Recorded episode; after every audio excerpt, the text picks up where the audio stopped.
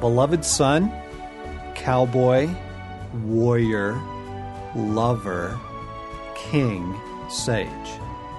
The six stages that God has written into every man's soul and has almost required of every man's journey. Welcome to what is a fourth installment in a series that we've been doing on the masculine journey, um, not just for men, but for women who want to understand uh, what a man's life is about and boyfriends, sons, fathers, husbands. Uh, this will shed a lot of light on the men in your world.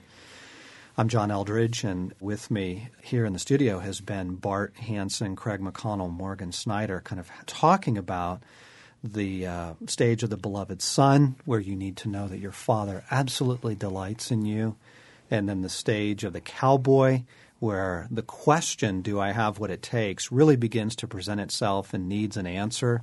And then uh, the stage of the warrior, because God is a warrior, and everything a man is going to face in his life, he's pretty much going to have to fight for. And just the essential quality of courage and a willingness to overcome passivity. These are the things that we've been covering.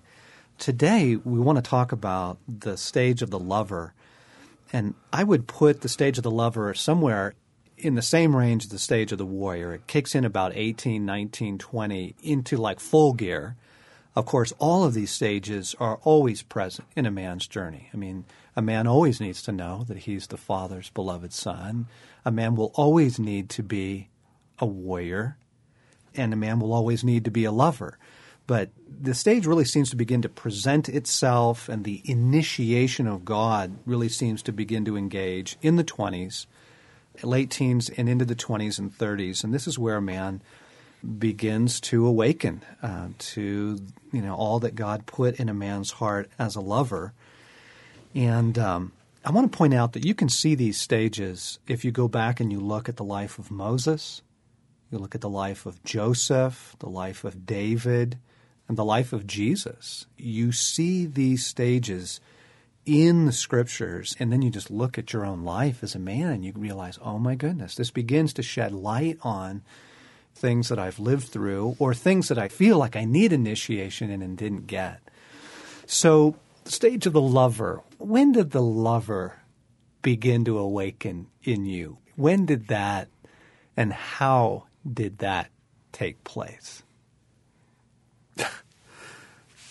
Different levels of being stirred up as a lover. The first occasion I can recall was, I think, fourth grade in Miss Evans' class when uh, I was so aware that uh, there was something special between us. between you and Miss Evans? Yeah, yeah. Uh, it's the first uh, woman I remember looking at and going, "Whoa, something was different here," and uh, um, God protected us. Young forbidden love, uh, uh-huh. but, but but in terms of lover in terms of association with a woman. Right. That was it. Right. A kind of awakening. Yeah. Right. Oh, I fell in love with Mrs. McGrath, my my second grade teacher. Absolutely.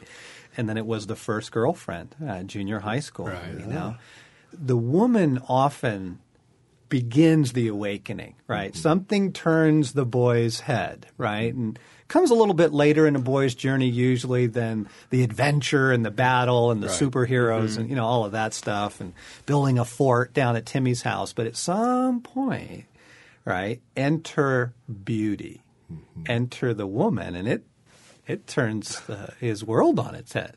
Yeah. You guys shoot high going for your teachers, man. For me, it was Kate Scully in preschool that first captured. Oh, get out of here, preschool! Come on, you're, bragging. Kate, Kate Scully, Good Shepherd Lutheran, and she was so cute. And then we got in a fight over what an acre was, so we didn't last very long. But I just think of all sure, my romance. years. Yeah, I mean, all my years as a as a boy and a young man, there was always a a girl that affected me, yes. that caused me to behave yes. differently. Yes. Something in me wanted to rise up and be more around her than my buddies. Yeah. Oh, I remember Samuel. He uh, was in Little League. I was coaching T-ball of all things, right? So, I mean, what are we talking? Five, six, seven years old, and and there was a little blonde down the street that was kind of, you know, his buddy, sort of a pal, and she shows up at one of the games, and she's kind of down along the first baseline, and he's up at bat, and he, she yells out, "Samuel!" Samuel gets his attention.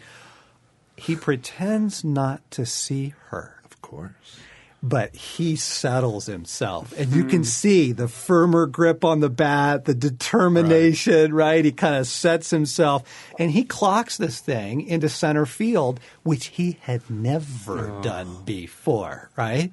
So, I mean, Morgs, just your your comment about you wanted to be better, Right. You wanted to be more Right. around her. That's that's awakening something of the lover. Yeah. Right, right. For me, um, as you guys, you know, there was an early awareness somewhere early grade school of the prettiest girl in the class and how could I get her attention and so forth. But, um, you know, the later years for me, I, I was somewhat of a late bloomer and I just didn't make too many moves towards that. It was my late teenage years before when I really started to develop and so forth.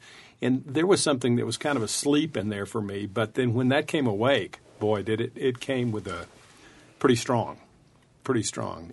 But I remember there were some years there, I mean, that early awareness, then followed by some years of not so much pursuing that, and then a strong awareness of it, and then a heavy pursuit of it. And um, who would initiate me in that? I mean, that is my question. Is gosh, I look back on those days and man, I had no one to go to to initiate me, to to uh, mentor me in this, to to coach me in this. And boy, I um, I know I made a lot of mistakes Oh, as I began this. Sam was telling me he went to a high school graduation party of a buddy of his recently who's going off now to college. Right. And uh, his parents presented him with a little like tree, kind of like a Christmas tree sort of a thing that was decorated with condoms. Oh my gosh. And that was it. That's it. That's all you have to say about this stage. My heart, a woman. Yeah. What does it mean to be a man Mm-hmm. toward a woman? How do I love a woman? Right? How do I find a genuine integrity in this stage? I mean, Bart, just nothing. Yeah, Absolutely right. nothing there. Or worse, it was kind of the acceptance of, hey, you're going to go sow some, some wild oats and Mm-hmm. all that's fine. You know, they're just setting the poor young man up for absolute heartbreak and disaster. Right. Not to mention her. Right. God gives Adam Eve. Before the fall, before Genesis chapter 3, before the forbidden fruit, in Genesis chapter 2, God says something's not good in the garden, and it's not good that man should be alone. And so he takes the rib from Adam's side. None of us have recovered from the surgery. Uh, he fashions Eve and he brings Eve to Adam. And, and this was all meant to be very beautiful and good. I love the phrase that they were naked and unashamed. You know, so of course a woman catches a man's attention. Of course there's a longing, a desire in the heart of a man for this, for beauty, for intimacy, companionship, for romance. Um, but actually, the mistake men make, we've been talking about these stages, and we've been talking about how a boy first needs to know he's absolutely loved by his father. And then in the stage of the beloved son, and then in the stage of the cowboy, uh, he really needs an answer to the question, You have what it takes. And when a boy doesn't get those two things, and then the lover stage comes along, oh my goodness. What we end up doing is taking to the woman wrong things, mm-hmm. right? We take to her our question. Tell me who I am as a man, mm-hmm. you know. And I remember that. I remember thinking if I can win Right. the attention mm-hmm. of the cute girl, junior high, high school, you know, then I'm the man, right? Then I'm the man. She can tell me who I am as a man. She can validate me. I mean, do you relate to that turn, oh, that yeah. shift? Oh yeah. I remember that just profound sense of um, irresistibility. I mean, I remember going to college and just thinking, I am orchestrating my life around her, Right. either to avoid her or to move towards her. But I realized it's irresistible. And it wasn't until years later that I realized it wasn't about a woman. Yeah. It was about some deeper need for love and intimacy. Yes. And what it was was a search for God. Yes. Right. Yeah. The famous quote that's misattributed to Chesterton, but you know, every man who knocks on the door of a brothel is looking for hmm. God. You know that this core need for love, this core need for validation that we mm-hmm. were meant to get. You need that. Oh man, taking that to a woman. Mm-hmm. How has not having the validation of a father, the assured, settled answer to the question, son, you do have what it takes, not knowing deeply and truly that you are the beloved son, how has that affected the stage of the lover for you, your relationship with with woman? Yeah, I think early in that for me would be um, I'm looking for validation in her, and it's just as you say, taking your question to her, wanting her to give you strokes in whatever way that is, by words, by touch, whatever that is, and that's what motivated me is, is to get that instead of offering something to her the strength that I had. Mm-hmm. That's what the man is supposed to do is mm-hmm. offering that strength rather than coming to her in weakness, wanting her to validate me where my father didn't. I mean, it's that pretty plain for me when I think about those early relationships. For how many years? What, what are we talking about here? 13 to 15? Uh, no, you know, like I say, late bloomer, so 18 to probably um, into my marriage. Exactly. That's what I want guys to hear. Well into our adult life, we are still wrestling with these things. Right, John. As Bart's saying that, I'm thinking, well, I mean, really, up till today for me, it's on the level of motive. Exactly. Now, look around the culture that we live in, and you see the profound vacuum and void of masculine strength, true hmm. strength, of goodness, Yeah. character, integrity. And I see single moms, young gals, you know, trying to make big decisions about their sexuality, about their life, and and I realize, Bart, as you said, I want to be a man who goes there to offer strength, but on the level of motive, I know that so often I'm going there to get something, to use her for something of myself. So for me, it's a daily battle of how do I find my life in God so that I go there to offer. Okay, that's the key thing right there. And this is what I tried to explain in Fathered by God, which is the book we're releasing this spring around the six stages. That the stage of the lover is actually not at its core mm-hmm. About a woman. Mm-hmm. Right. It is about learning to love a woman. But in order to do that, the stage is really actually about the awakening of the heart mm-hmm. and experiencing the sacred mm-hmm. romance with God. It's it's the awakening to beauty Yes. and to all the ways that God is wooing mm. Our hearts. Yes. it- it's an awakening in a man where he begins to shift from reason and analysis and everything's about the mind Mechanical. right? Mm-hmm. Mechanical approach to the world, you know, where he begins to realize, whoa, I have a heart. Mm-hmm. The heart is mm-hmm. central. God has a heart, you know. Yes. He's not just to be feared, not just to be obeyed. He, this is a, about love, you know, and Yeah, John. I mean, it's um, to have a father who says to a young boy, "There's many things that stir your heart." Hmm. A woman, but listen to the crickets at night. right. You know, look at the alpenglow on the peaks. Look at the grain in this wood versus the grain mm-hmm. here. Yeah. the music or drama or literature. I mean, there's many mm-hmm. things that stir our heart. And to be introduced to that world and to feel it and to know it, that mm-hmm. many things move the heart. Mm-hmm. A woman is one, a key one, but there are many things. And then how to live in Yes. that. Oh, yes. That's huge, Craig. Yeah. This is something that will help men immensely. Is that you have a deep and profound longing for beauty? Mm-hmm. The soul craves beauty. Yes. But you are meant to experience beauty in many ways, not just in a woman, mm-hmm. right? And if the woman is your only experience of beauty, the only thing that stirs your Yeah. heart, I mean, you're missing out on all that God mm-hmm. meant to mm-hmm. minister to and fill and nourish right this heart in a man. And it may be the beauty of music or art. It may be the beauty of literature or or the created world. Right. As you guys are talking about this, my mind goes to how much I missed in my life. Mm-hmm. And, um, you know, I think just the invitation of intimacy, just in the tragedy of, you know, when I lost my father when I was 19.